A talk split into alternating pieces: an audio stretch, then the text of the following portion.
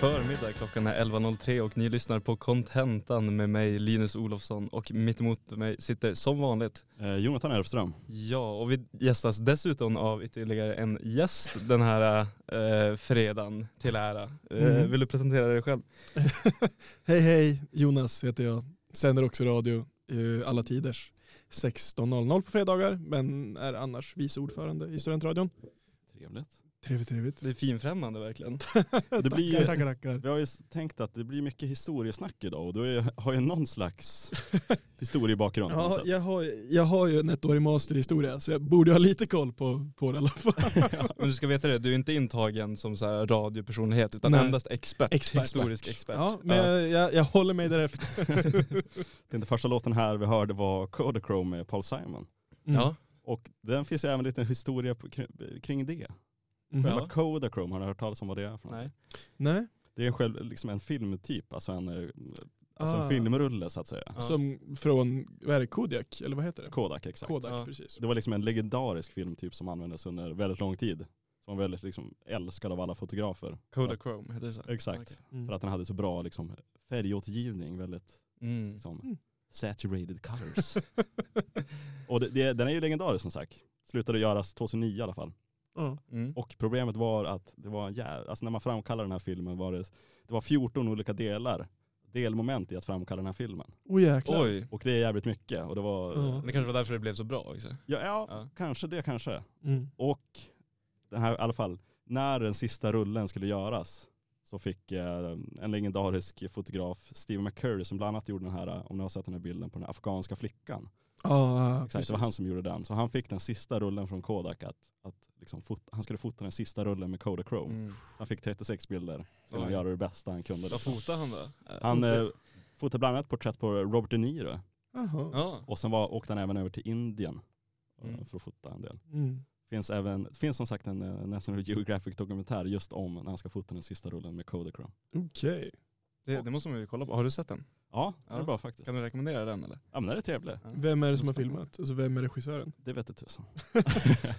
och det finns även en spelfilm som heter Kodachrome med eh, Ed Harris, Jason Sudeikis och Elizabeth Olsen från 2017. Okej. Jaha. Som handlar om när Jason Sudeikis farsa, som är en riktig så här deadbeat farsa som har varit, liksom, har varit Ja. fotograf länge och liksom inte brytt sig.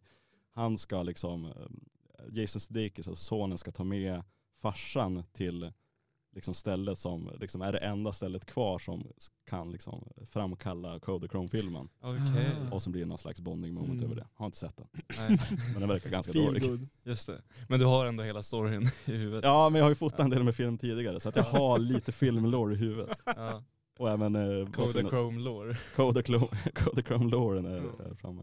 Man älskar ju annars sån här subkulturell lore som man inte har något med att göra själv. Men det är så här, små guld, guldklimpar som man alltid bara kan labba fram Det, från här, bakhuvudet. det här är superstort Mm. för en väldigt liten Mm. del av populationen. Precis. Men det måste man kunna strö över varje konversation för Ja, att den lite. Visste ni om det här med Ja. Kodachrome? Ja, exakt. Spännande. Jag tänkte, att både, eh, alla vi tre har ju sett den här nya dokumentärserien från eh, SVT. Mm, vad Ja, grabbigt av oss ändå. Ja exakt. Och vi återkommer ju ofta till dokumentärer och sådär. Ja, det gör vi verkligen. Men det är den här nya dokumentärserien som heter Historien om Sverige Mm. som kom i söndags. Precis. Och planen är väl att de ska släppa egentligen tio avsnitt varje söndag, ja, tio veckor framöver. Mm. Mm. Där de egentligen går igenom hela Sveriges historia. Från stenåldern när antar folket bara komma hit Ja. till nutid. Det är ett jävla projekt ändå. Alltså det är ju, de har, har ju liksom eh, högt fall, så att säga. Ja. Fall, hög fallhöjd. Ja, ambitionsnivån är ju lagd, alltså det får man ju säga. Men jag för mig att jag läst någonting upp inför det här, att det är liksom det mest, bland det mest ambitiösa SVT har tagit sig an Mm. på senaste tid. Ja, vad var det, 300 experter Mm, som som har hade liksom fått tycka till. Mm. Precis. Eh, och jag tycker det var ganska, som Ludvig Göransson, den här eh, svenska Precis. eh, producenten har gjort Mm. intro tydligen också. Jaha. Ja, jag, vet- jag vet att jag läste något just om just det inför, att jag blev typ dubbelt så taggad och kände att oj, nu har SVT verkligen tagit sig an och hitta folk. Alltså. ja. För jag tänkte, eh, Ludvig Göransson har väl bland annat gjort för är det Mandalorian till exempel? Ja, har han. precis. Han har väl fått någon Oscar? Eller? Ja, Ja, han det fick det han för Black. Panther va? Ja precis. Ah, precis. Och så har han väl producerat med Childish Gambino och massa sånt där Ja, också just va? det. Ja. Sen har vi ju konstaterat tidigare att eh, Smoke Rings, eh, vad heter han, Andersson? Leif Smoke Ring Andersson. ja exakt, är kändare. Eller eh, det var Ja. min tes att han är kändare Ludvig Göransson, du var lite med mig. Och jag höll absolut inte med. Nej. vad, vad tror du? Är, Alltså, vem är mest household i Sverige liksom? Jag tror ju definitivt att, ah, nej, Household i Sverige, det tror jag fan nästan när jag säger Smoke Rings. För jag Mm. tror att, jag tror att, ah, jag tror att Ludvig Göransson är så jätteåterkommande, men jag kanske bara tar det i röven nu också så, vem vet. Men jag tror alla medieintresserade som är kanske lite yngre eller har sett hans verk har koll på honom. Ja. Jag, jag tror Smoke Rings liksom har en, en utbredd eh, kännedom bland 40-plussare. Ja. ja. Jag tänker också, det är ganska många människor där ute som är 40 plus. Så. Ja, ja, men. Men hur många lyssnade på liksom jazz på Sveriges Radio och lyssnade på Leif Smoke Rings Ja, det, är program? det. Det, är, det är frågan Ja. också. det är ju det. Jag antar att det är lite som typ Bosse Bildoktor. Man behöver inte ha kollat på Bosse Bildoktor för att veta vem man är liksom. Men vi kan ju konstatera att eh, Smoke Rings hade en bättre röst Ja. än vad Ludvig Göransson har. Oj, Jag oj, har oj. inte så oj, bra oj. koll på Nej, Ludvig. Göranssons röst. Nej. Han kanske har jätterispig whiskyröst liksom, det vet man inte. Men i alla fall första avsnittet av eh, Sveriges historia så får vi ju gå igenom den långa stenåldern. Mm. Vad är det, 10 000 år vi fick gå igenom där Ja. i första avsnittet? Ja precis, från 14 000 före, Ja. för 14 000 år sedan till eh, 4 000 år sedan, Ja. ungefär. Något Något sånt där. något sånt. Vad, vad säger ni om första avsnittet? Eh, bra produktion. Ja. Eh, jag tänker på, vad heter han, Simon J Berger, heter han så? Alltså han som är själva programledare? Ja, exakt. Ja. Eh, Som är känd sedan tidigare bland annat från Exit-serien. Eh, Som Mm. Jag har sett de första två säsongerna. Jag ser bara den karaktären när han är på Ah, duken. Så okej. jag väntar mig att han ska dra fram en lina hela tiden eller någonting. Och det blir som mindfuck i mitt huvud liksom. Och Det som är intressant just med han som vad ska man säga, programledare, varje gång han kliver in i de här scenerna i liksom, för han, mycket del av serien är ju att de iscensätter scener Mm. från liksom, historien. Och sen ibland kliver han, när Simon Berger in, Mm. och han kliver alltid in med ett så stort jävla leende. Ja. Det är alltid så här, ja det var så här de levde. Jag tänkte också på det, speciellt när han pratade om, för det var mycket dödsritualer och Ja. snack om döden. Och så kom han in med bre- alltså, leende från öra till öra Ja det var liksom. verkligen ett brett leende. Ja. Ja, när han kommer in och talar om, eh, vad är det, Motala ström. Och Mm. det- det- Leendet. Det här var det, riktigt kusligt. Och sen med, med det där flinet. Och man Ja. blev nästan lite såhär, vad, Och så vad menar du? när han står inne i den här graven i mörkret liksom Mm. på Ja. knä typ. Ja, Ja. exakt. Det blir, Ja. kanske blir lite barnsligt på ett sätt. Att det är så här, inte att man kanske skämtar bort det men det blir lite, så här, eh, lite Ja. pajet. Kanske. Men, men jag tycker ändå att, alltså jag tycker absolut, jag håller med dig Linus, jag tycker produktionen är alltså, toppklass, definitivt. Och det är också kul att se en historieproduktion där det är liksom stort fokus på expertomdömen. Alltså annars kan det kännas som att mycket av det man ser eller tar sig an bara är återberättanden av liksom kanske två böcker eller Mm. en persons tyckande. Jag, jag uppskattar att de har tagit liksom det här stora narrativet. Men nu är det här inte kanske min specifika period av historia som jag har ägnat mycket tid åt. Men jag tycker något som är ganska intressant när man tittar på det här, det är väl just det här vad, vad är det för narrativ som finns i det här när man pratar om Sveriges historia. De kom till Sverige. Mm. Alltså när, vad, det tänkte jag ganska mycket på när jag tittar på. Vad är Sverige egentligen? Alltså vad är det vi menar när vi pratar om, om Sverige i det här fallet? mm. Alltså är det bara den här landmassan? För Som vi idag kallar Sverige. Ja exakt, och det, det nämns ju ändå flera gånger att de människorna som då kommer till Sverige, alltså det är ju inte folk som identifierar sig som svenskar, alltså det är ju folk som över tid kommer att bli den här skandinaviska gruppen av människor. Mm. Så det tycker jag är ganska intressant då när man pratar om, att det, det är liksom SVTs idé då är väl då att, ja men okej, den här landmassan är det som representerar Sverige. Det är det som vi ska liksom Mm. behandla. Och det är, väl, det är väl det som historien handlar om då kanske.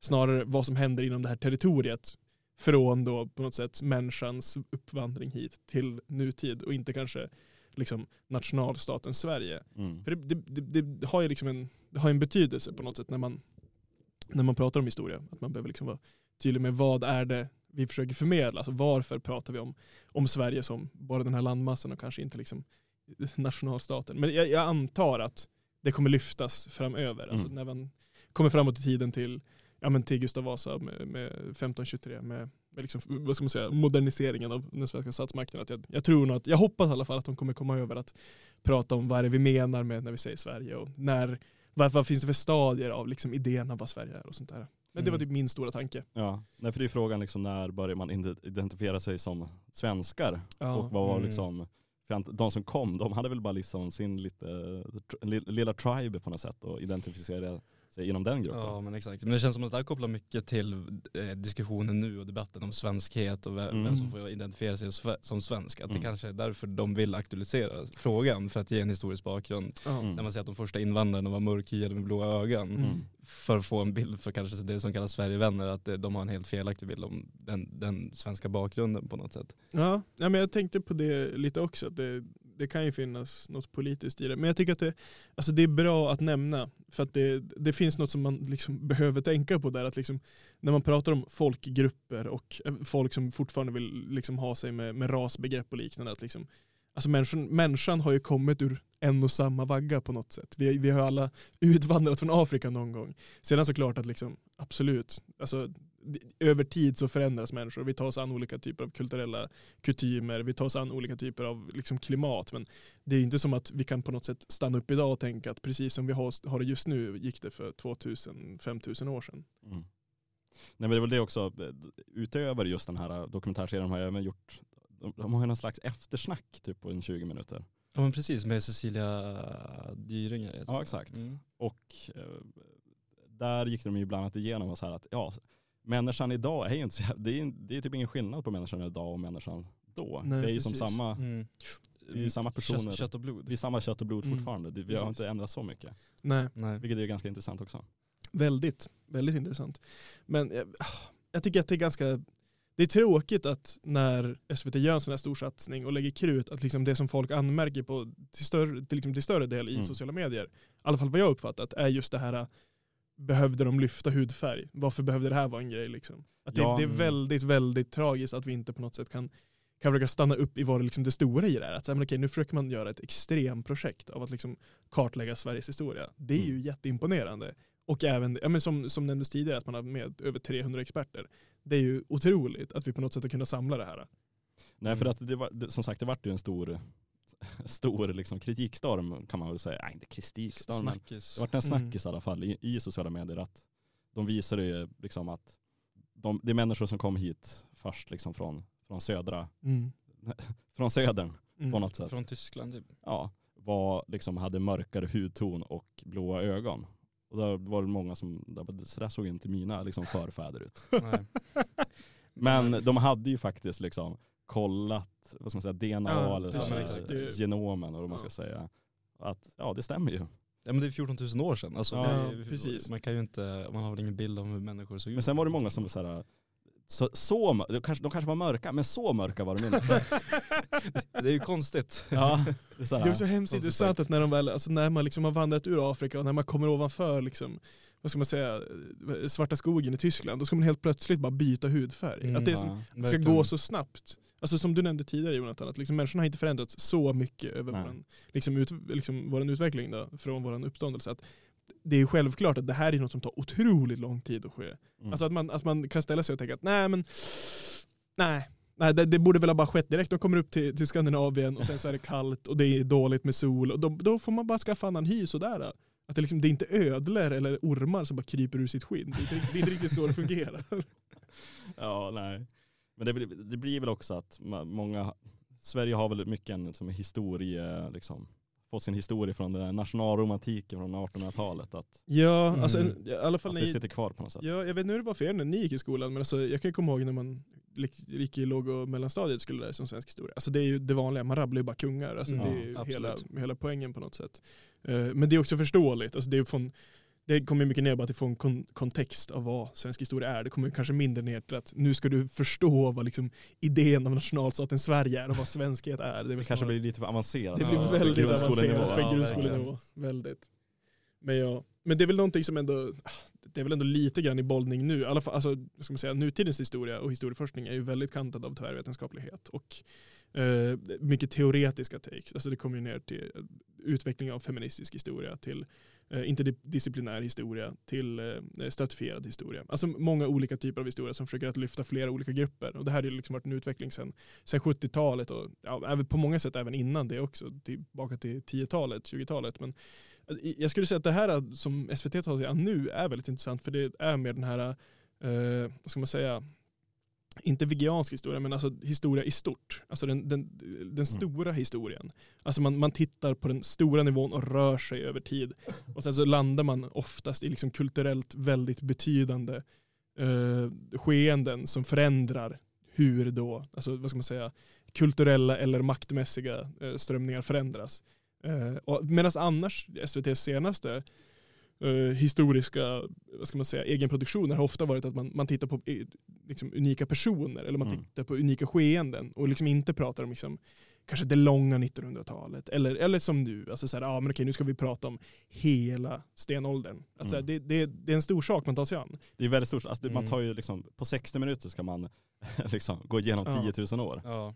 Och redan där hör man ju att alltså, det går ju inte att prata om allt, Allt, som sker. Man kan, det går inte att prata om hela stenåldern. Men man Och- kan göra det ja. på ett så bra sätt som möjligt. Och det är samma där, att det går liksom inte samma om framåt. Alltså, man kommer aldrig kunna täcka allting. Man kom- kommer kunna täcka det till liksom, en god nog del tror jag ändå. För det Mm. tyckte jag om när man pratade om, om stenåldern, att liksom, mycket av det man grävde ner sig i var just alltså, relationerna inom grupperna. Mm. Hur de människorna som kommer hit och liksom lever här, hur fungerar deras grupper? Hur lever de? Varför väljer de att leva här? Alltså det är väl det som är det viktiga egentligen för att kunna känna att man har en ungefärlig förståelse av vad istiden innebar. Eller förlåt, stenåldern innebar. Mm. Mm. Nej, det är ett jävla sjukt projekt alltså får man säga. Det är spännande. Mm. Ja. lov att säga. Jag reagerar lite också på det här att ehm, vattennivåerna har ju sett så annorlunda ut. Så det, där i början av stenåldern så var typ det som idag är Stockholm helt drängt. Ja. Mm, det fanns precis. inte, det reagerar jag på jättemycket. Att, hur, att om några tusen år så kommer världsbilden vara helt annorlunda. Det är därför Mm. att man, man är ju så liksom bunden, alltså fruset i det lilla nu man faktiskt lever i. Ja. Men man får så mycket känsla att ja, men vi, vi är ju verkligen ingenting i relation till det, Nej, det vi lever på så att säga. Mm. Du drömde tillbaka till stenåldern när Stockholm inte fanns. Ja, men exakt. frågan är om Boden fanns då. Alltså, Nej, det en tror jag inte heller. Nej, det är sant alltså. Jag tänkte det när de var uppe i Nämforsen och tittade på, det är Sveriges äldsta Hällristningar, hällristningar, precis. Eh, Och det är ju uppe ovanför Sollefteå i Ångermanland. Och jag tänkte, jag är själv från Härnösand, så jag tänkte att gud, Härnösand ligger under vattnet här. När de nämnde det, att ja men alltså det här var liksom inte en, vad ska man säga, det här var liksom en, en, eh, en havs, eh, vad ska man säga, inte vik men ja, en strand i alla fall, en havsstrand. Ångermanälven existerar inte än, utan Nej. det är liksom bara en del av havet. Det, det är väldigt svårt Mm. att tänka sig det där. Alltså man Mm. står och tittar men det, det krävs ganska mycket liksom, imagination för att man ska kunna sätta sig in i hur det faktiskt var. Mm. Det, är- som sagt, jag tycker det var ganska häftigt hur man liksom fick eller jag tycker det är häftigt överlag hur man kan liksom ta reda på vad folk gjorde då. Alltså hur fan lyckas man ta Ja. reda på att eh, de snackade på det här sättet, att de Mm. använde liksom handsignaler, att de gjorde så här, att hur de jagade. Eh, Alltså när det inte finns några slags nedskrivna Nej. liksom, berättelser Nej, från den tiden. Precis. Bara gå på kvarlevor. Ja, exakt, bara hur listar man ut? Mm. Det är väl antar att man bara får gissa sig fram lite också. Så är det ju. Alltså det är precis som det är med all typ av vetenskap. Alltså det den bästa vad ska man säga, möjliga svaret. Det Ja. svaret som inte går att, det svaret som är svårast att motbevisa blir det svaret som blir Mm. sant efter ett tag. Men jag tror att mycket är väl det när man pratar om just, vad ska man säga, för historia före Kristus, men, eller ja, långt före Kristus, är väl det att man får gå ganska mycket på alltså, de kvarlever som finns. Alltså om man kan, typ nu när vi kan analysera DNA så kan vi få ut ganska mycket information om de här människorna och jag tror att det är en ganska stark grund också. Men sen så tror jag att just det vi nämnde tidigare, att människan har inte förändrats på så mycket- många sätt. Att liksom, våran hjärna, vår kognitiva förmåga, alltså den är fortfarande relativt samma. Så Mm. att då kan man väl anta att om man märker att folk har utfört våld mot varandra så är det förmodligen, kan man dra slutsatser att det finns förmodligen liknande typer av maktmönster som vi har sett annars i historien. Att det är liksom applicerbart att om, om människans historia från, från nu till 3000 år tillbaka har haft de här maktmönstren av att vissa grupper söker makt för att styra över områden, ja men då har det väl förmodligen fungerat så tillbaka om vi då har fungerat likadant biologiskt. Jag antar att det är liksom sådana modeller man får arbeta utifrån. Mm. Men som sagt, jag är inte en, jag är inte en stenålders eh, historiker så jag är inte allt för väl worst. Men jag är rätt så, jag, kan anta att det är en, en ganska vanligt återkommande metod. Du är inte en stenåldersman heller för den delen. Jag tycker som sagt, eh, finns ju även, eh, förut, jag såg att liksom, de har gjort mycket av det här. Förutom den här eftersnacksgrejen så finns det även någon slags barnversion med Farah Okej. Abadi som programledare. Jaha, Samt kul. att man eh, gör det lite lättare för barnen. Ja. eh, I guess. Vilket är superbra. Jättebra. Det är jätte, jätte, jättebra. Och sen finns det även liksom små liksom, eh, kortare, liksom två, två, tre minuters där man, som heter liksom Sveriges litteratur, Sveriges musik och Sveriges konsthistoria också. Jaha, Är det här, vi skriver, är det här, är det här alltså kanonen? Är det här den svenska kanonen? Ja, är det så här vi sätter? ja exakt. Men ja, nej, men som sagt, de, har, de, de kör på alltså. Jag tycker, det här är, jag tycker att det är otroligt. Jag, det gör mig jätte, jätte, jätteglad. För det, det är bra att det finns, alltså, nu ska man inte heller säga att det är jättebra att det finns någon som kan berätta den riktiga historien. För att, ja, vad är den riktiga historien? Mm. Men det är kul att SVT vill ta sig an någonting som innebär att försöka liksom skapa en plattform, eller ett utrymme där man kan ta del av svensk historia. Mm. Där man liksom annars när man frågar sig vad är egentligen svensk musik? Vad är egentligen svensk litteratur? Eller bara vad är det som signifierar liksom Sverige under medeltiden? Att man, det finns där tillgängligt. För att annars, det kan vara ganska svårt att liksom ta sig runt i det historiska landskapet, i alla fall bland litteratur och liknande, eller bland filmer och produktioner. Alltså så här, typ den mest återkommande liksom, produktionen av historia idag är ju typ Hist- History Channel eller Mm. ännu en bok på Adolf Hitler. Alltså det, Mm. det är inte Mm. jättelätt att ta sig an historia i liksom bite-sized forms som funkar för alla. För mycket är också facklitteratur.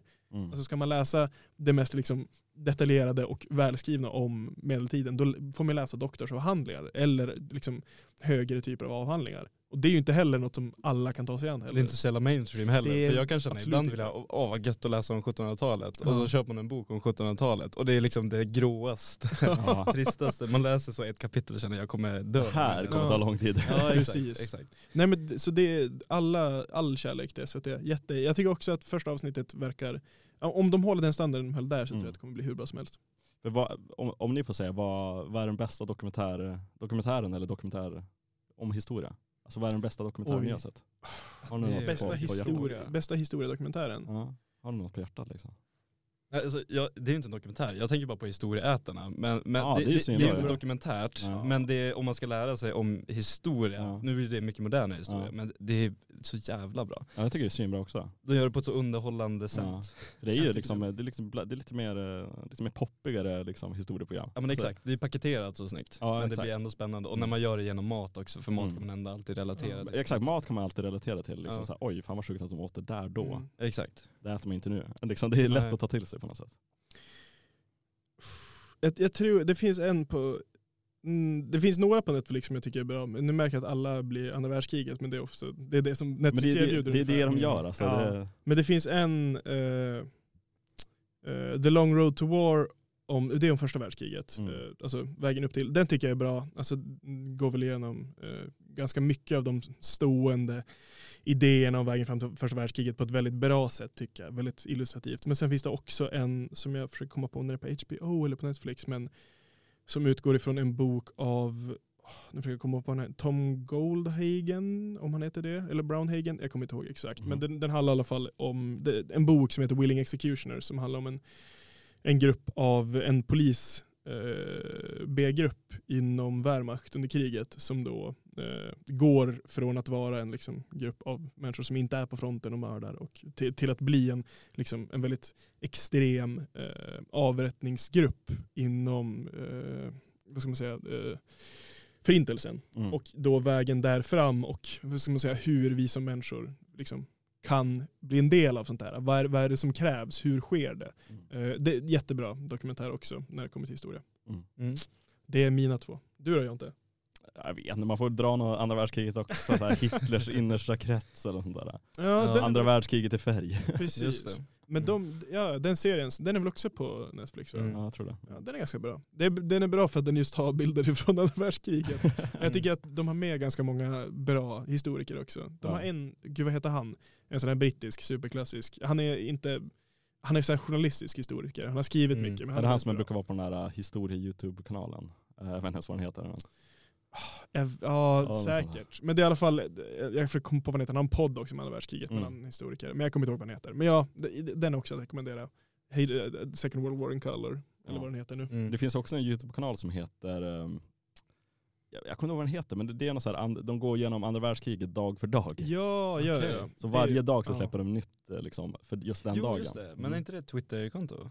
Eh, nej det är så här YouTube, eh, någon slags Jag YouTube-produktion. tror det finns ett Twitterkonto som började med, eller jag vet inte om de var först, men som gör samma sak. Ja okej. Mm. Ja. Nej, för då först gick de igenom hela liksom, första världskriget Ja. och nu för något år sedan så började de med andra världskriget. Jag Ja. vet inte hur långt de är inne på just det. Ja. Men, Nej, jag, jag följer dem ganska, ganska rejält. De, har ju, de håller ju till nere i, i Stockholm. Time Ja, Ghost heter, tror jag Just företaget det, heter. I, Indie Neistat om jag inte kommer ihåg Ja, fel. ja, ja, Indie. Nidell heter In the de. Nidell exakt. Precis. Ja, men de Jag är. Helt fantastiskt när det kommer till liksom gratis eh, historia, historisk produktion. Jättehög kvalitet. Också det att de följer det dag för dag, vecka för vecka. Att det, åh, jag älskar sånt. Alltså när man verkligen grottar ner sig. Att så här, Mm. Man kan annars prata om andra världskriget i år, men när man pratar om det i veckor, då måste man liksom förstå de stora mängder liv som försvinner och liksom vad det innebär att liksom, okej, en, en offensiv, det, det, då tänker man att ah, okej, man, man förflyttar sig över ett område, man trycker tillbaka människor, men vad betyder det egentligen? Alltså så här, det, det, man måste grotta ner sig ganska mycket. Mm. Underbart. Fantastiskt. Linus, du, du hade en liten låt på hjärtat. Ja, men jag, eh, jag tycker att eh, vi har en ganska varierad typ av musik i programmet. Mm. Men vi har spelat väldigt lite Bob Hund med tanke Ja. på hur passande de är och hur mycket jag tycker om dem. Ja. Det var och såg dem live i vintras, Ah. otroliga. Eh, och så eh, har de ju, de har en bred repertoar, vissa är väl lite mer eh, lättillgängligt än andra och en av de, kanske det, de låtar som är lite mer applicerbara för den, för den breda massan så att säga, Mm. det tycker jag är från albumet omslag Martin Kann låten Düsseldorf. Mm. Så jag tycker vi tar och lyssnar på den.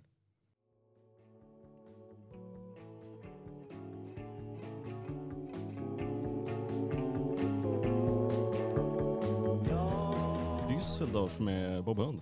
Ja, jävla bra låtarna. Ja. Svårt Du- att inte tycka om Bob Hund. Ja exakt, du berättade lite om eh, omslaget till, eh, Till albumet. till albumet. Ja, precis. Eller albumet heter ju... Omslag Martin. Exakt. Eh, Martin Kann var ju deras liksom, omslagskille som har gjort alla deras omslag. Ja.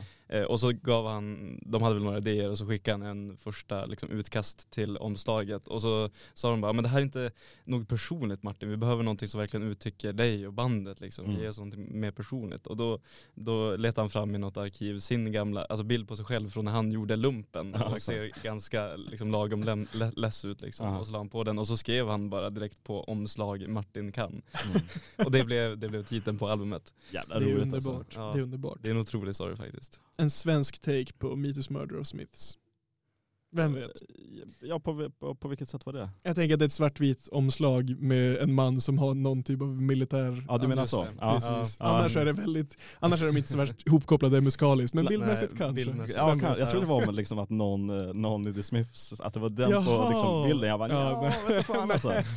Nej. Ja, det är ju det. Morrissey, det är ju Det är Morrissey. Morrissey på Ja. bild. Ja. Mm, just det.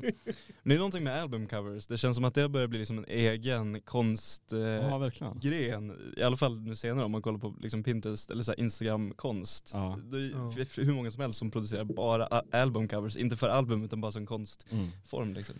Ja. Eh, Men sen också återförsäljningen av liksom albumcovers i form av posters och liknande har ju ökat dramatiskt. Alltså det har ju alltid varit en grej men sen nu när man kan producera det själv via typ Pinterest eller annat Mm. eller typ Redbubble eller sånt så har det ju gått i taket alltså. Mm. Sen också alltså, typ folk som går runt med mobilskal med albumcovers och liknande. Alltså det blir ju så mycket mer kommersialiserat så jag tror att jag tror att det, för artister idag så är det typ ganska viktigt att man har ett albumcover som funkar. Ett albumcover som går att sälja om man då är intresserad Mm. av att tjäna pengar. Och att vinylerna bara kommer tillbaka Mm. också. Ja precis. Men ibland kan det kännas som att när, när det är så mycket fokus på det, att de blir lite så här överarbetade. Och man Ja, märker att ja, nu är det någon som verkligen försökt göra ett bra albumcover. Jag tycker Exakt. skärmen med många gamla är att de är ganska fula. Ja. Exakt. Som dansbands eh, liksom Ja, omslagen exakt. way back in the day. Exakt. Riktigt fula, men charmiga. Ja. Ja, 100 procent. Eh, Eh, men eh, använder ni intet internet grabbar? Ja, jag, vet, jag har hört talas om det. ja, jag har Ja. försökt. Jag har försökt. Det är för svårt alltså. Du vet den här modem-sedeln man ska installera på datorn. Det, nej, det är för svårt alltså. Vi, det är kul att du säger det där för att eh, Internetstiftelsen de eh, publicerar tydligen varje år en rapport om eh, svenskarnas internetanvändning. Mm.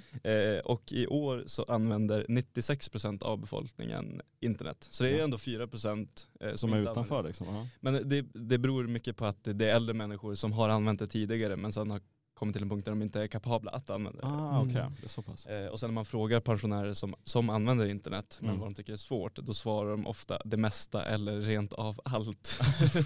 Allt det var svårt. Ja, det är inget kul att höra. Nej. Nej det, det är lite tråkigt. Men eh, det har, vi har ökat med 1,1% internetanvändning sedan förra året så det, det stiger fortfarande. Mm. All right. Det är kul. Sverige måste ju vara de, alltså, en av världens mest uppkopplade länder. Jag tänkte måste det vara det? säga, finns det någon statistik på det? måste det finnas statistik på. Ja. Det är väl Ja. vi, Sydkorea, Japan. Vi sånt borde här. Ja, någon internationell statistik. Vi hade blivit bäst fiberutbyggnad i alla fall i typ, eh, världen nästan. Okej. Mm, tror jag. Ja. Spännande. Mm. Ja, vi kanske ligger i framkant. Eh, men eh, 94% av eh, befolkningen de använder internet varje dag. Jag Mm. tror att vi tre går under Det, Det får man säga absolut, absolut. Eh, och så, eh, det är en ganska, eh, ganska bred eh, undersökning det här. De går liksom igenom alla, allt eh, mediaanvändande som, som svenskar har på något sätt. Eh, där, däribland sociala medier, nyhetskanaler Mm. Och så vidare och så vidare, böcker och poddar. Mm. Eh, Så jag tänker att vi ska prata lite, eh, jämföra kanske er två eh, Mm. gentemot eh, rikssnittet, Ah, eller vad som- som är kul. populärt Ja. och, och se hur, hur väl ni platsar in gentemot den genomsnittliga svensken. Hur svenska är vi? exakt, exakt. Eh, och jag tycker vi börjar med nyhetskanaler Ja. eh, i, i och med att det, det känns ändå aktuellt när man Mm. pratar om eh, medieinnehåll. Precis. Eh, så har man frågat vilka eh, delvis vilka medieplattformar man eh, tilltar sin huvud eh, nyhets eh, Inhämtning? Eh, inhämtning, exakt. Eh, så de, de har tre plattformar och då, då är det inte så att de använder eh, ja, men en app utan det är Mm. liksom specifika redaktioner kan man säga Aha, okej. på internet. Eh, och jag tänker antingen så kan ni få gissa vilka tre det är eller om ni säger era och ser om det stämmer överens med Alltså är det tre, alltså tre, vad ska man säga, om vi säger VK eller? Mm, Alltså tidningar exakt. eller Exakt, så. Mm. exakt. Ja men ja, vi får väl gissa att eh, Aftonbladet är med på topp. Eh, Aftonbladet är, eh, de har andra platsen. Mm. SVT måste väl ändå vara etta? Ja, Ja, eh, nummer, nummer ett är SVT slash Sveriges Radio. ja precis. Okej, Om- de buntar ihop dem. Ja, Okej. Om Aftonbladet är tvåa då, då är det som att jag vill, jag vill säga Expressen trea. Men Eller kan är det vara- DN? Ja, jag tänkte säga det kan vara DN också. Eh, bara för att man har, ja, nu, nu finns ju inte kvälls och morgontidningarna längre, men för att ha den uppdelningen. Jag är sällan inne på Expressen måste jag säga. Ja, jag, jag är mer inne på DN. Ja, jag med. Ja, men vi säger DN. Ja, vi säger Det är Dagens Nyheter. Oh. Vi satte alla tre. Hurra. Eh, det är imponerande. Och sen efter det så är det eh, olika radiokanaler och eh, sen är det sociala medier, Mm. eh, appar som kommer på eh, femte plats ungefär. Det börjar bli allt mer populärt, Spe speciellt bland eh, populationen födda på 00-talet. Mm. Där ser man Mm. att eh, det är den största, alltså de flesta hämtar nyheter från sociala, sociala Mm. medier, Instagram eller Snapchat eller vad det kan Mm. vara. Ehm, men eh, det är ju, nu ska vi se hur många, precis, det är 94% av befolkningen som tar del av samhällsnyheter. Så då får man ändå säga att de flesta faktiskt läser nyheterna Mm. på något sätt. Ja. Exakt. Eh, Men då är frågan här med sociala medier, vilka folk använder som, eh, som nyhetskanaler. Mm. Eh, och då har vi en topp tre-lista. Och då kan du få gissa igen, eller så kan du få säga era egna och så kan vi Mm. jämföra om det stämmer överens med, med eh, de som är populärast. Ja. Jag har varit läst med nyheter, det är väl eh, Instagram ska jag väl säga Okej. är topp. Ja, Ska jag nog säga. för dig. För mig. Ja. Det är väl Instagram, Twitter för det mesta. Ja. Mm. Lite TikTok, men det är Mm. lite sådär. Mm. Jag, jag följer en del nyhetsredaktioner på Instagram, men det är väldigt sällan som jag stannar upp, eller ibland stannar jag upp och läser, men främst så hämtar jag nog mina nyheter från, ja, men från SVT Nyheters app eller ifrån Omni också. När Mm. jag, använder. Alltså, Mm. jag läser nyheterna varje morgon och sen så typ, ja, men man får notiser från SVT Nyheter, brukar jag ibland kunna stanna upp och lyssna på dem.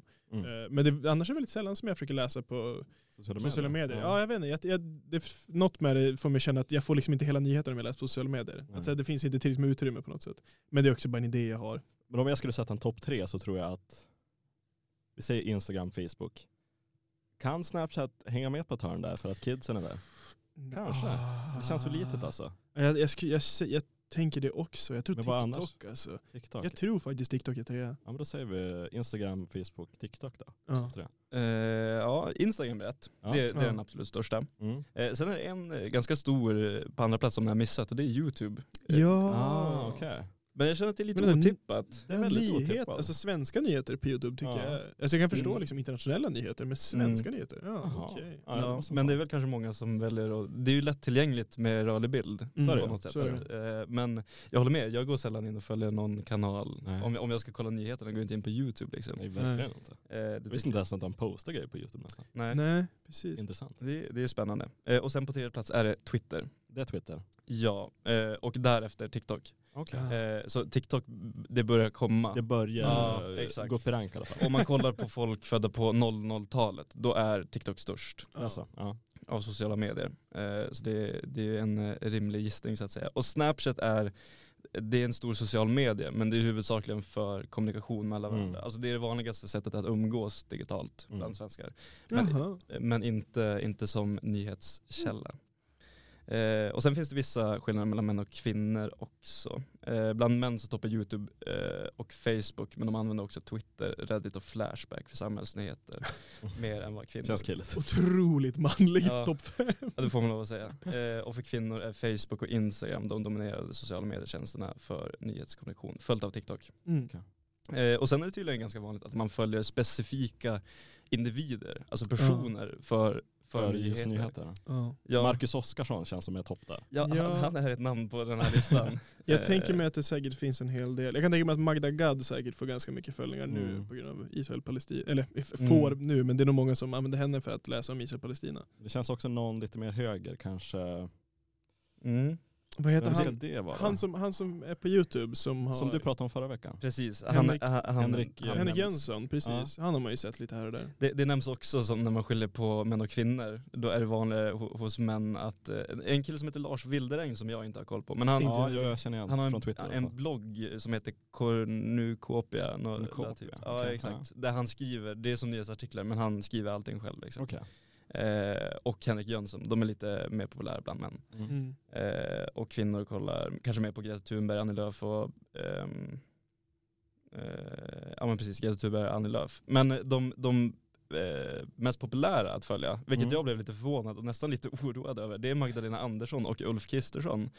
Kring nyheter eller bara politik överlag eller? Vad är... Den person som är populärast att följa för samhällsnyheter är Magdalena Andersson, följt av Ulf Kristersson. Så Okej. det, det man kla- klassar som Ja. samhällsnyheter. Och det, och det är så här, det, det är väl bra att ta del av kanske saker som händer politiskt. Ja. Men det är inte en bra nyhetskälla. Nej, nej, nej. Nej, precis, så. den är ju alltid färgad. Men då får man ändå hoppas att folk följer båda sidorna. Så Exakt. att man liksom får både opposition och regering. Och då kan man ändå tänka Ja. att ja men då är man ju, då en- borde man ju på något sätt vara lite kritisk. Och en liten viktad eh, Mm. liksom, jämförelse där. Men det är väl tecken, om både Magdalena Andersson och Ulf Kristersson är de största, då Mm. det är väl tecken på att det är, Mm. då får jag hoppas att det inte all, liksom hälften följer ena och hälften följer den andra. Män följer Ulf, kvinnor följer Maggan.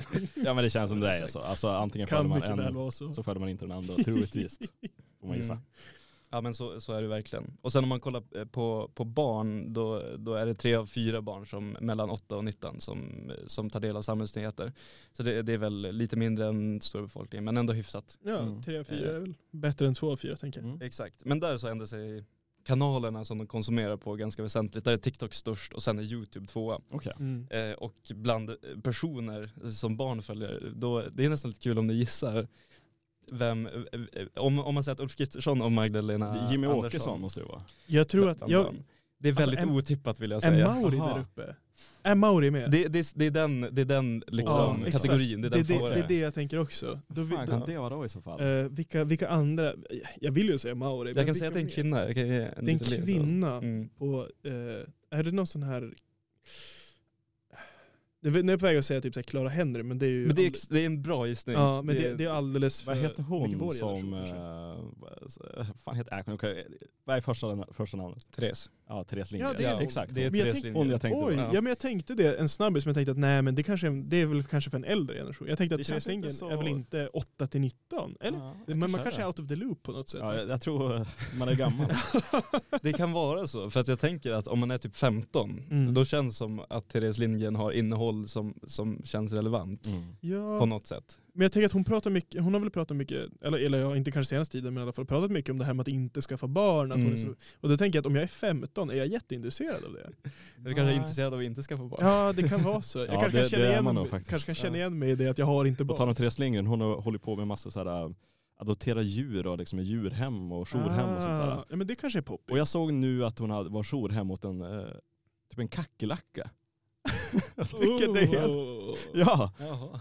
det, fan, det finns, alltså, då, då har man ju gått lite för långt kanske, Ja, just det här med jo, liksom, det- att ta hand om djur. Att Alltså, när man är man- jourhem åt liksom en skalbagge. Ja, jag ska inte vara den, men det är liksom ohyra. Ja, Alltså, det- men, det- det, var inte en kackerlacka men det var typ en skalbagge. Jaha, ja men jo. still. Min spontana tanke där är väl att det är väl ett djur som ändå vill få bo ute i naturen och inte Ja. i en plastlåda hemma hos Therese. Nej, nej, nej, jag tycker det är jätte, jättekonstigt. Ja. Ja det är lite speciellt.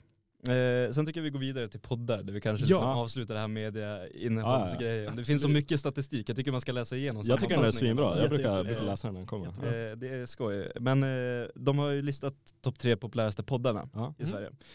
Så vi kanske ska, ni kan få säga vad, vad ni lyssnar för poddar. Kontentan. Ja, Kontentan såklart. Och sen kan ni få gissa också vilka tre som kan vara störst. Min sp- eh, poddar som man tänker är poppis. Peter Dokumentär har alltid varit populär. Ja. Så jag vill säga att den är populär. Jag tror att det kanske är så att någon annan Peter-produktion är där uppe också. Eh, Mm. Det är ju... Jag vet att Creepy-podden, jag har hört att den ska vara superpoppis. Det känns lite ute liksom också. Ja men jag tänker det också. Jag tappade det. Men jag, har, tror, jag har den i huvudet i alla fall. Men sen jag, undrar jag om... jag tror det finns de här YouTube-grabbarna som har någon podcast. Eh, JLC. JLC, jag Ja, tror den, den är jävligt populär. Det här är bara allmänt de populäraste podcasten, det är inte liksom Mm. kategori. Nej. Nej. Ja, då skulle jag nog vilja säga, ja men jag säger Peter Dock, JLC och Creepy-podden. Jag, jag stannar, Mm. jag Ja, men låser jag håller med på den faktiskt. Ja. Eh, Ni har rätt på första och tredje. Peter Ja. Dokumentär är störst. Ja. Eh, och eh, Creepypodden den ligger på tredje plats. Det Ja, gör men, det. du, Ja. men vilka är tvåa då? Ja. Kan det vara, är det också en SVT-produktion? Nej det är det inte. Eller Eller in, nu blir jag osäker men jag tror, jag tror inte det. är det, eh, det är inte Morgonpasset till P3? Nej. Nej. Nej.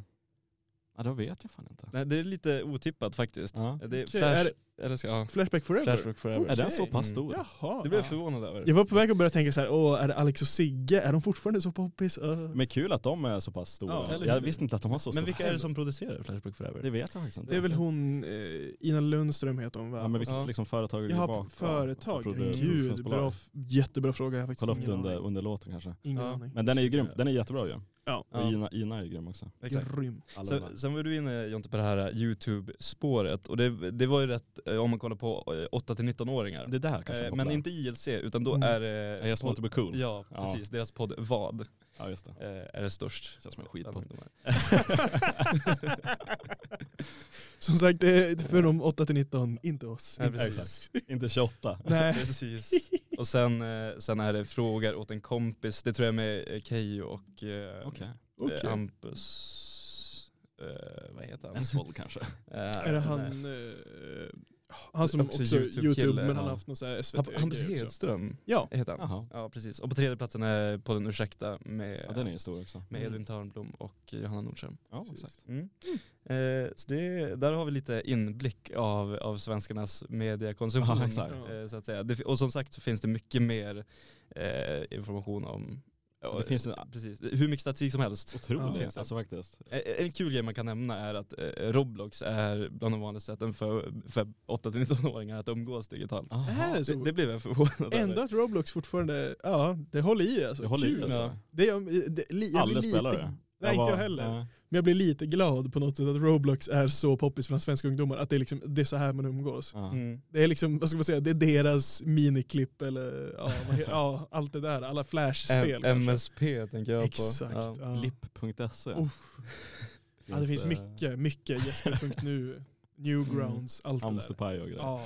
Och Hamsterpaj var en speciell sida Hamsterpaj. Ja. Otroligt. Ja. Otroligt. Ja, det får man verkligen lov att säga. Men jag tycker vi, vi tar och lyssnar på lite mu- musik efter Absolut. den här långa statistikutläggningen. Och eh, Orup är god. Orup är Eller- god. Ja, ja, eller vi har inte lyssnat så mycket på, på Orup. Nej, det har, nej, det tror jag faktiskt inte har faktiskt. Nej. Nej. Eh, och jag älskar låten Där står pojkarna på rad. Så jag tycker vi tar och lyssnar på den.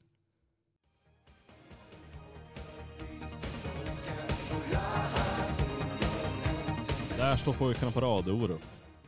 Vi pratade lite om skivomslaget till just den här albumet. Och vad ska man, hur ska man förklara? Orup står i en, liksom en fransjacka Ja. och cowboyhatt. Ja, Mm. Som nästan blänker, de ser nästan guldiga ut. Ja. Han står lite snett och så kikar in. Alltså, Kika in och ha lite cheeky smile. Ja. Lite sådär busigt Ja, utseende. verkligen. Mm. Och sen är det matt svart bakom, det ser ut som att man har tagit fram bilden i photoshop och klippt ut Mm, ja, allting bakom. Ja. Det är otroligt, alltså det är verkligen ett ikoniskt skivomslag, Mm. definitivt. Mm. På tal om, eh, vi pratar lite om historia och dylikt här. Och jag tycker, jag upptäckte en musikgenre som jag aldrig hört talas om som fanns en gång i tiden i alla fall. Spännande. Och den kallas för UMEX, alltså YU-MEX. Okej, Mm. och vad är då Umex? Det är, vad ska man säga, en blandning, det är ju- jugoslavisk mexikansk musik. Det är jävla Vilken är en spännande alltså. kombo alltså. Otrolig kombo. Ja. Och där man egentligen, eh, det är liksom, vad ska man säga, den här mariachi-musiken som kom från Mexiko, Mm. Mm. sjungt på liksom serbokroatiska tror jag Ja, Det antar låter här. helt otroligt. Och varför det här hände, alltså Jugoslavien det var ju ett kommunistland Mm. Eh, såklart. Och under den här själva efterkrigstiden när liksom, Jugoslavien hade ju ingen filmindustri att snacka om. Så att de importerade ju liksom in de här liksom sovjetiska filmerna. Mm. Och när liksom Tito och Stalin fick den här splittringen mellan de två Mm. 1948 så visade, då, då kunde man inte importera några sovjetiska filmer längre. Och vad, vad ska man göra då? Ja, f- folket vill ju ha lite att kolla på. Så var, var ska man ta sina filmer då istället? Mm. Amerika? Nej det går ju inte. Det är ju Nej, något kapitalistiskt Mm, skithål där borta. Det, vi kan inte ta filmer därifrån. Utan vad, vad blir svaret? Det är ju Mexiko. Det är där man ska hämta sina filmer. Det är också ganska intressant att man bara säger på rak hand Mexiko. Ja. Ja, om du kollar på USA, det går inte. Bara Ja. kolla lite längre ner. Men Men det- anled- anledningen varför var ju för att liksom, de här mexikanska filmerna handlade ju om liksom, mexikanska revolutionen, om att Mm. liksom, vanliga mexikaner reser sig mot eh, den förtryckande staten och så Ah, vidare. ja, det okej. passade in i narrativet. Det, det revolutionära passade Ja. in och det var därför de tog in just mexikanska filmer. Ja, Kul. kul. Och genom att liksom det visades, den första mexikanska filmen som hade pre- premiär i Jugoslavien var eh, en film som heter Un dia de vida, en dag Det av det liv. livet. Ja. eh, från 1950 i alla fall. Eh, som visades 1952. Det blev en enorm succé i Jugoslavien i alla fall. Eh, där många jugoslaviska åskådare liksom bör, de började gr- gråta och liksom såg en parallell med sina egna upplevelser under andra världskriget och så vidare. Och liksom sen dess så har, då blev liksom den mexikanska de, kulturen på något sätt en del Mm, av jugoslaviska kulturen.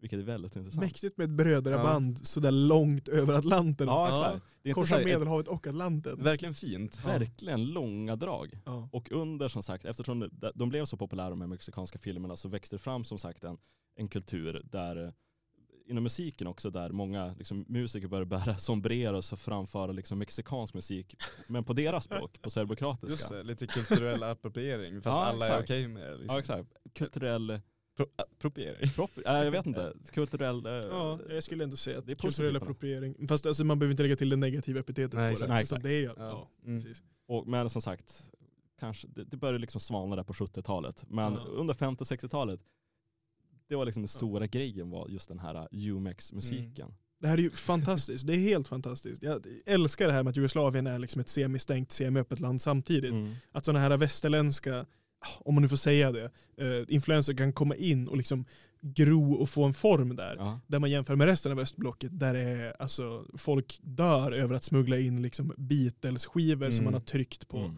liksom hittepå material. Att det är, ja, där liksom resten av östblocket fick växa fram någon egen typ av kultur så är liksom Jugoslavien blir li- lite grann liksom en mixing pot här. Ja, exakt. Globalisering när det är som finast. Ja men typ, alltså, för det finns ju säkerligen fortfarande en typ av liksom, central kommitté som kan bestämma över vad som är acceptabel kultur och inte. Men jag tror nog att den är mer öppen mot liksom, vad som kan komma ifrån väst än Mm. vad då till exempel det skulle vara i Polen eller i Östtyskland. För det du sa Mm. där om att smuggla in på random grejer, det var väl så att man, man tryckte liksom eh, vinyl på röntgenplåt, gamla Ja, röntgenplåtar. Ja. Så att istället för att trycka det på vanligt van- vinylmaterial, Mm. tryckte man på röntgenplåtar av någon anledning som inte jag riktigt vet. Ja, Men man gjorde det i alla fall. Ja precis. Ja, men det var li- Materialbrist eller liknande. Mm. Ja, man fick in precis. liksom de här master liksom som man Precis. stämplar vinylskivor med. Ja. Ja, det Man hade, man hade inte ett, liksom, kanske materialet som man tog. Precis. Det ja, man det är billigare än vinylplast, alltså det var ju dyrt. Och sen är det väl Mm. vanligt att om du ska göra alltså bootleg-skivor, det är såklart inte att det är så värst lätt att smuggla en bootleg-skiva över gränsen. Men jag tror att just de här röntgenplåtarna, det borde väl ha varit enkelt att vika ihop. Men jag vet att det finns, jag, jag samlar själv på vinylskivor och jag vet att det finns eh, sådana här, eh, ja, det har ett namn på ryska som används i, samlar, om, i samlarkretsar, men att det finns sådana här eh, spökversioner av de här, där man inte har spelat in någon musik, utan det är bara en person som säger att ja, du har blivit ripped off, ja det är det. Jag vet, att, jag vet att det finns kvar och eh, kostar hur mycket pengar som helst. Mm. Men det ser också ganska läskigt ut. För det är ju ofta liksom en röntgenbild på typ en hand. Ja. Och sen så Ja. har man liksom... Ser man spåren liksom? Ja, det är-? Det är som en tidig version. Ja, tidig version av picture disc. Jag inte om ni har sett Ja. liksom, vinylskivor där man har liksom en bild på Ja, själva skivan, eller när den är färgad. Det är ganska coolt. Känns, Wow. Något punkband måste ju ta tillbaka det på något Ja, Ja, definitivt, definitivt. Det är en väldigt, det är en väldigt cool grej. Det är en cool grej. Jumex, det låter kul. Men det är också det där att jag försöker tänka mig hur, alltså att byta ut sp- spanska eller mexikanska Mm. då, mot serbokratiska. Alltså så här, är det olika liksom, rytm och cadence i hur man Mm. sjunger? Eller, alltså, På något jag, sätt måste det vara det. ja, jag tänker, har du, du har kanske lyssnat? Du Vi, kanske, vi kommer lyssna på en låt. vi kommer Men jag på tänkte, låt. När jag väl liksom, eh, tog reda på lite fakta bakom just Umex så Mm. hamnade jag på någon Reddit-tråd. Det var någon annan som liksom, tipsade om någon annan litet fenomen som hände i Uruguay i alla fall. Jaha. Eller den kallas för den uruguayanska invasionen. Det var ungefär som den brittiska invasionen, alltså Ja, inom musik. Mm. Där rockband från Uruguay blev väldigt populära i Argentina. där liksom, vad ska man säga, När var det här? Då? det här var under 60-talet. Okej. Och där liksom uruguayanska band som var liksom inspirerade av brittiska band som Beatles och Rolling Stones började bli liksom okej. väldigt populära i Uruguay. Ja, Och två band som hette Los Shakers och Los Mockers. Liksom de efterliknade Beatles och Rolling. Stones. Ja. De var ungefär som Be- uruguayanska Beatles och uruguayanska Cool. Rolling Stones. Och det blev väldigt, väldigt populära i alla fall. Inom liksom, de Ja. åkte över till Argentina och blev ja, superpopulära. Ja det är intressant. Det är otroligt. Ska vi ta, ska vi ta och lyssna på Jättegärna. eh, men man blir så Jättegärna. sugen efter den här utläggningen. Ja. en liten Umex-låt? Ja. Och då får ni ursäkta uttalet. Min serbokratiska har jag inte liksom tränat Vad på. har du inte jobbat på den? Nej, jag har du, Duolingo. Under kritik. Eh, Det är i alla fall en låt som heter Ostalo je jedno dete med Jubomir Milic. Mm.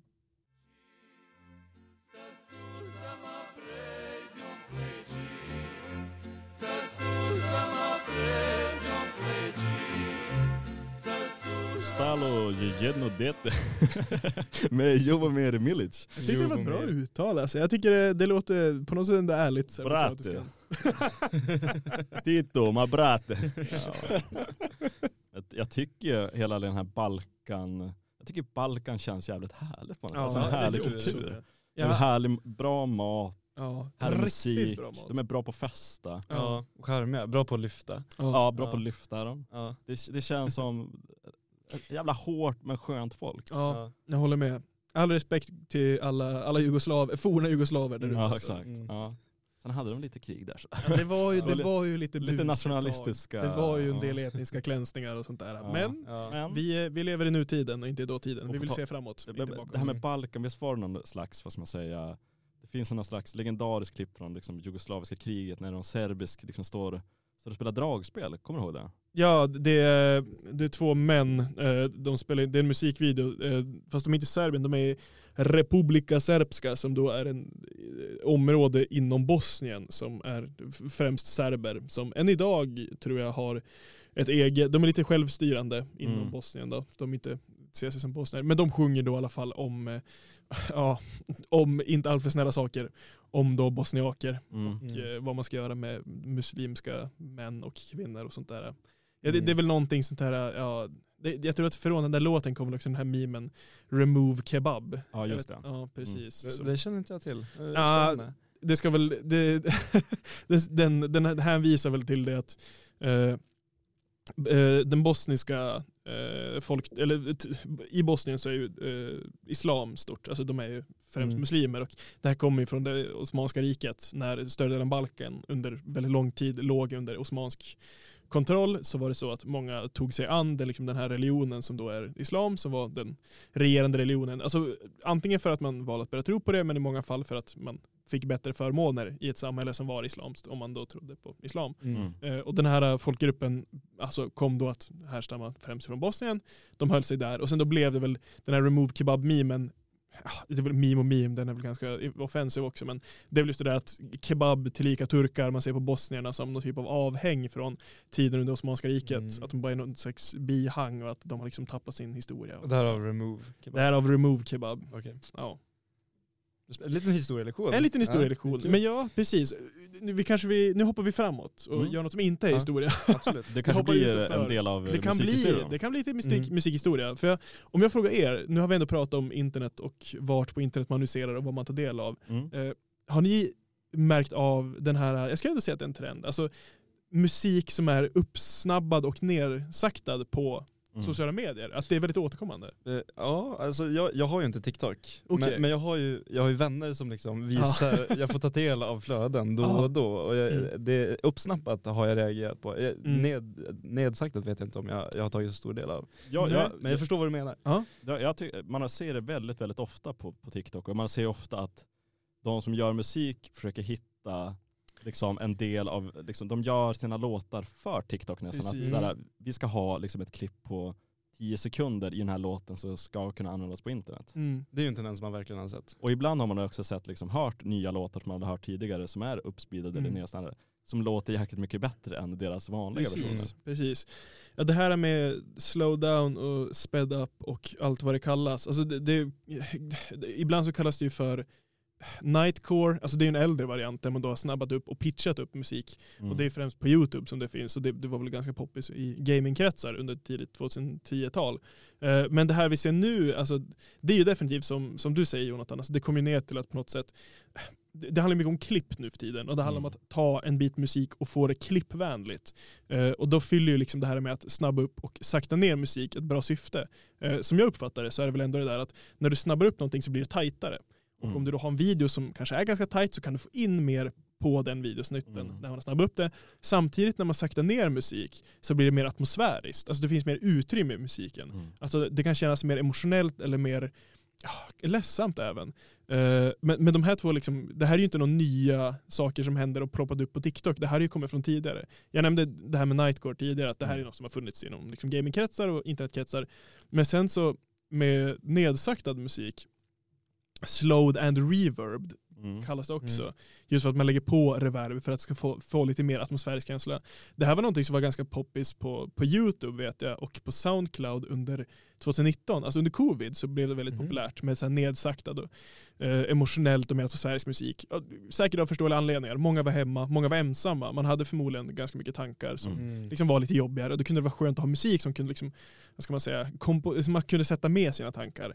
Så det är lite intressant det här att liksom, det här är en typ av kultur, eller ett musikuttryck som kommer tillbaka från tidigare grejer. Fast det går ju att dra rön även längre tillbaka än det.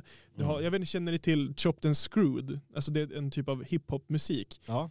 Ja, som man då från Houston, en, en DJ som heter DJ Screw som, som eh, spelade in vet du, hiphopmusik och sen saktade ner det väldigt mycket. Så att det blev ett Mm. väldigt liksom, gungigt flow och det blev eh, inte, rösterna blev väldigt liksom, mörkare och ganska tjocka.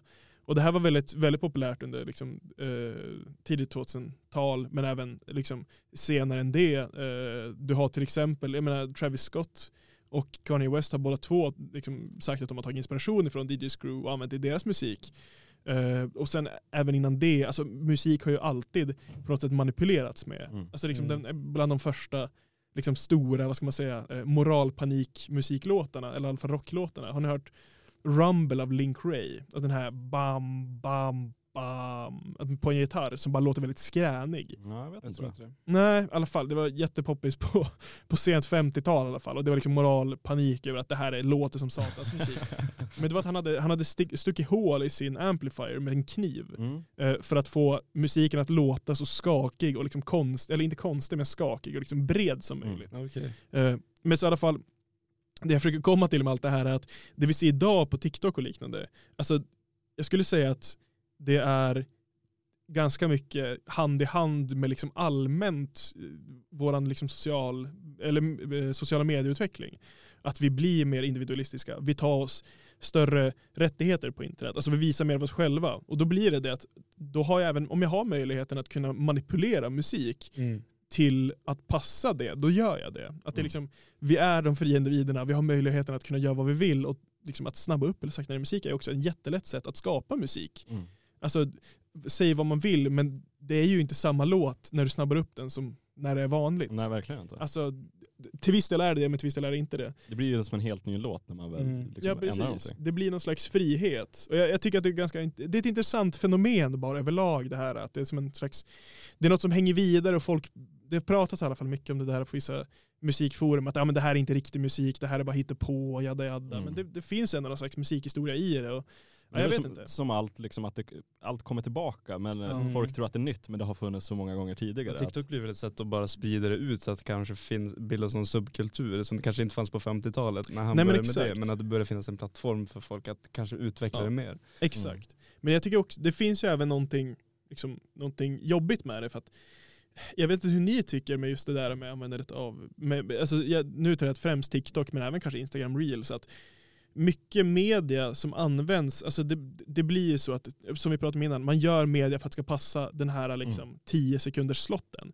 Och när man då börjar göra musik för det, alltså jag personligen känner att ibland så kan det vara så att man förlorar lite av ett artistiskt uttryck när man bestämmer sig för att göra musik, alltså inte bara för ett kommersiellt anseende men, Mm. men även för att det ska passa 10 sekunder. Mm. Alltså hur Mm. mycket, hur mycket kan man säga på 10 sekunder?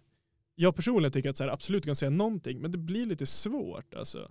Men det blir som när man fokuserar på att göra en bestseller och tar in en artist med bara fokus på att göra artisten stor. Då blir det ofta jättesjällöst och det ska gå snabbt och det ska vara catchy och man ska fast, fast, låten ska fastna. Men det, det konstnärliga, Ja. det hamnar ju i skugga av allt annat. Precis. Och det kanske blir ännu extremare när det blir så komprimerat. Ja, det är det jag tänker också. Men, men sen också det att så här, i, vissa fall så kan jag, jag vet att artister har gått ut och sagt att de inte tycker om det här med uppsnabbat och ner liksom pitchat för Mm. att alltså det är inte det, det här är ju inte den musiken jag har gjort. Alltså så här, det här är, Nej, exakt. det här, det här är Det inte mitt annans- uttryck Det är en längre. remix liksom. Nej men precis, och att det, var, det blev ju någon halvkontrovers nyligen med, vad heter han, Oliver Tree, han hade ju någon låt med, eh, var det David Guetta? Eh, som sa att det var, de hade bara, de, de gjorde en remix i alla fall på en Oliver Tree-låt Mm. som då vis, som det då visade sig att egentligen så var det någon annan kille som hade gjort en remix som bara var typ en sped up version som de sen då skulle ha, ja, inom citattecken snott och det blev massa skriverier om det där. Uh, så alltså, det, det, som sagt, det är ju någonting som både labels och artister hoppar på. Alltså, Mm. Jag tror att det finns nog många, pop, eller jag vet att det finns många populära artister idag som släpper sped up versioner Ja det har man av sett sina- faktiskt av på, sina på, gamla på låtar. Spotify. Att de har liksom, den sped up versionen är etta och sen är den vanliga versionen tvåa. Ja, och sådär. Det, är sådär, ja, det, det, det, det, säger ju någonting om att det, det är det folk kanske vill Ja. höra ibland också. Ja. En, en, också en, en fråga som jag tror finns där, varför vill vi höra dem sped up? Alltså varför vill vi höra snabbare musik?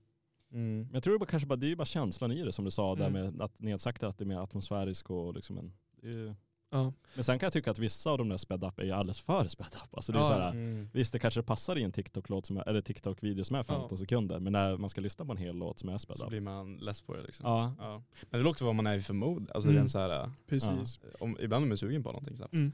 Jag tänker det också. Jag tänker att det, det känns som att det finns någon slags pri, eller, eh, pre och post-covid-grej där. Att liksom slow and reverb blev väldigt populärt under covid. Men nu efter covid så är det lite så att det är liksom sped up och pitched up som är poppis. Frågan är då om det är någon slags efter covid, nu har vi möjligheten att komma ut igen, Ja. vi har möjligheten att Mm. umgås. Att det, Mm. finns det någon slags kollektivt Energi som Ja, eh, man vill komma ut och göra saker. ändras. Ja. Precis, alltså frågan är om det är någon slags större förändring. Eller, eller om jag, jag vet inte om jag, om jag tänker på det för stort, men jag, jag tycker att det känns som det. Jag, jag, man ser mycket mer sped up Mm. än vad man ser slow down. Mm. Eh, och jag vet inte. Och jag, jag skulle säga att det syns även med andra typer av musikgenrer också. Alltså så här epa-dunk. Mm. Det är ju väldigt sped up också. Exakt, också en mycket snabbare form av musik. Ja. Jag skulle säga att vi idag har jämförelse med liksom, vad ska man säga, musik för 10 och 20 år sedan. Alltså musiken blir snabbare nu för tiden. Mm. Och det, det- jag, jag undrar varför. Vad är, det, vad är det som har förändrats som gör att vi vill ha snabbare musik? Ja, jävligt intressant take. Jag har inte Ja. tänkt på det faktiskt. Det kan ju vara medieflödet också, att vi är vanare ett högre tempo hela Ja, tiden. det kan det absolut vara. Nya plattformar som TikTok. Det Ska- allt ska hända Instagram och innan konstant, Instagram var det liksom. Facebook. Att det blir hela tiden ett Ja. annorlunda tempo i medieflödet Mm. overall. Och musiken blir väl som en del av medieflödet. Jag tror Mm. att du är ganska straight, eller right on the money där alltså Linus. Jag tror också att det kommer ner mycket till just det här med att saker blir mycket snabbare. Alltså vår omvärld blir mycket närmare och det sker så mycket fortare.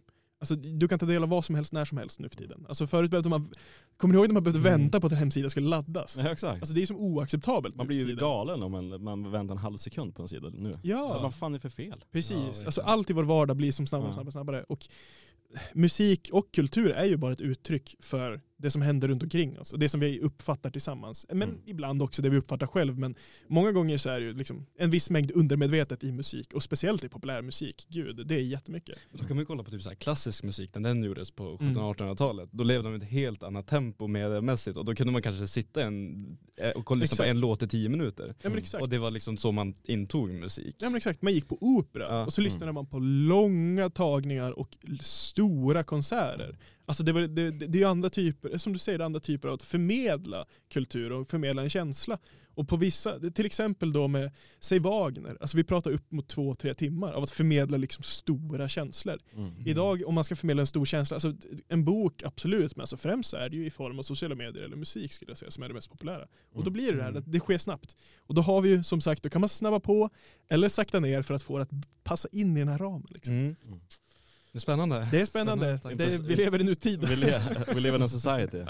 Ska vi lyssna på en sped up version här Ja kanske? men gör det. Jag, en som jag själv återkommer till och som är en av de som har fått näst, en som var väldigt tidig, det är ju Tear- Tears for Fears gamla mega 90-talsdänga Everybody wants to rule the wor- world.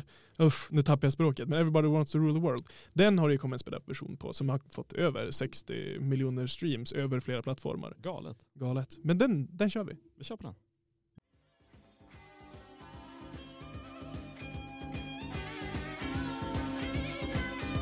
Every, everybody wants to rule the world. Sped up version. Sped up version. Med eh, Tears for Fears.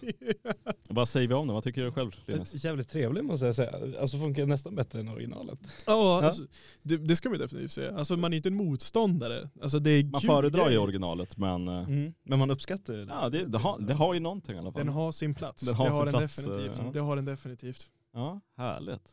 Vad, vad säger vi inför helgen då? Ja, jag ska hem och köra igen alltså. Du ska hem till Boden. mycket körning.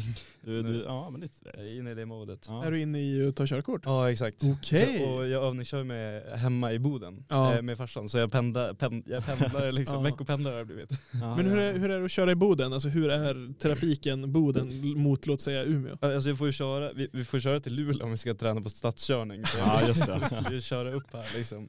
Men hade du tänkt att du ska köra upp i Boden eller? I... Nej, i Umeå är planen. Jag kör med Okej. körskola här i och med att jag, om jag kör kommer jag nog köra här och det Ja, är väl jo. bra om jag kan köra i Sant, stan sant, liksom. sant. Många Eh, vill ju fuska till så att då drar de till en riktigt liten ort liksom, Om som det har ett trafik. Typ, om det är Arjeplog tror jag, Ja, har en, exakt. så, där man kan boka intensivkurs Ja. i två veckor liksom. Ja, det, de har ju inte rödljus eller cirkulationsplatser. Låtsas att det är ett rödljus i den här korsningen. Ja exakt.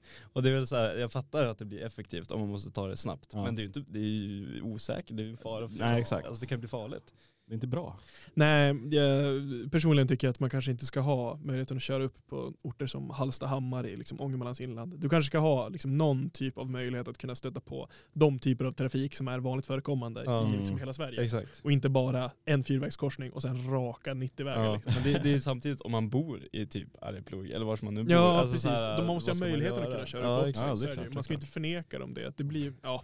Ja, det är en svår kaka alltså. Svår det är det kaka. verkligen. Jonas, vad, vad, vad ska du göra helgen? Ja, vad ska jag göra? Jag har, jag har bandrep på lördag så det ser jag fram emot. Det är alltid kul att spela. Mm. Men annars, jag har inte jättemycket för mig. Det blir väl att försöka hänga med kompisar nu idag. Eh, Men sen så håller jag också på jag håller på att skriva lite kröniker och jag håller på att läsa lite böcker. Så, alltså det blir nog ganska mycket mys i helgen tror jag bara. Mm. Träna lite tyska Ja. kanske? Det blir att träna tyska, ja. Ich will studier Deutsch. Många aktiviteter i mjukisbyxor kanske, eventuellt. Ja, ich glaube. Mm. Jag tror Ja. så. Jag tror det. Jag tror det. Ich glaube. Ja, jag, jag tror. Jag tror. Okej, spännande. Vad har du för planer helgen Rete? Jag vet faktiskt inte. Nej, allt kan hända. Allt kan Du, hända. du är så jävla carpe diem. Ja, men det är många som har mycket planerat på helgerna. Ja. Och jag är sällan jag har något jätte, jättemycket planerat faktiskt. Det är Nej. jävligt skönt. Håller öppet och ledigt. Ja. Som en Du dansk. tar livet med en klackspark. Ja, exakt. Vad är det det heter på danska? Det här, det här mys... Hygge. Ja. Lite mer hygge i livet alltså. Hyggelivet. Hyggelivet. Men när vi glider in mot vintern så kanske man ska ha ett hyggeliv. Lite, lite hygge. Mm. Jag tror ändå att det kan vara bra på vintern att ha lite mer planerade aktiviteter. Det tror jag faktiskt Så också. tvärtom, mer hygge på sommaren. Ja, där chill, kan man ta det liksom. manana Mm. liksom. Mm. Och sen senare på vintern har man lite mer uppstyr för annars blir man ju riktigt Ja. deppig. Alltså. Speciellt nu när det är november. Alltså, så här, Ah, gud. Ja, så, då behöver man någonting att se fram emot. ja. Ja. Men det, är alltid, det är också så här, på vintern så upplever jag ofta att så här, små saker får så mycket större betydelse. Eller hur? Typ att åka på badhuset på vintern. Sjukt Otroligt. nice. Ja. Mm. Åka på badhuset på sommaren känns totalt meningslöst. Ja. Jätteidiotiskt. Ja, men jag, jag bokade eh, stand-up i typ februari nu med Ja. Magnus Benér och Nisse Hallberg. Jag, jag kände redan nu, bara ha någonting att se fram emot. Även om det kanske inte, man vet ju att det, är så här, om det kommer vara en kul kväll, men man kan ändå gå runt och känna nu Mm. det är november, ja men det kommer någonting. Men man ska alltid ha något, något att se fram emot. Ja. Så är det. Ja. Mm. Så är det.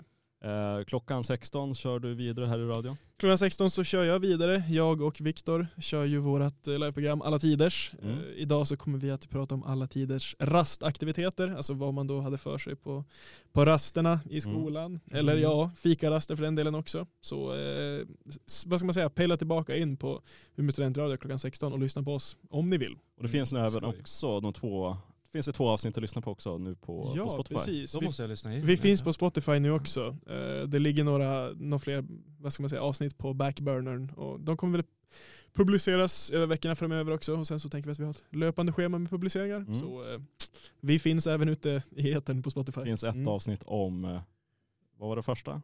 Vi pratar om alla tiders semester och sen Just alla, det, tiders, eh, alla tiders musikvideor. Där är Jonathan med och gästar också. Mm, Så eh, Skoj. in och lyssna. In och lyssna på det i alla fall. Och eh, som sagt, varje fredag så har vi en liten fredagsdänga för att Mm. kicka igång helgen. Och Mm. jag tänkte att eftersom du är gäst så får, Åh, får du faktiskt ta tack, och tack. välja. Du får äran. Jag har, ja precis, men då säger jag låten FM av Steely Dan. Det är en riktig fredagsdänga för mig. Varför är det? Det är en sån här mysig, riktig så här, vad ska man säga, papparockig 70-talsdänga som bara får något, alltså man blir ganska nöjd. Det är sådär man kan stå och laga mat och bara känna att åh nu är äntligen helgen här. Nu kan Ja. man släppa, släppa hela veckans arbete och bara få slappna av. Mm. Väldigt mycket det för mig. Härligt. Mm. Det låter jättebra. Ja, tack. Kul. Men då kör vi på Steely Dan FM och så får vi tacka alla som har lyssnat. Ja, men ni är så gulliga. Ja, och så puss på er, ha en bra helg. ja. ha det bra. Hej hej.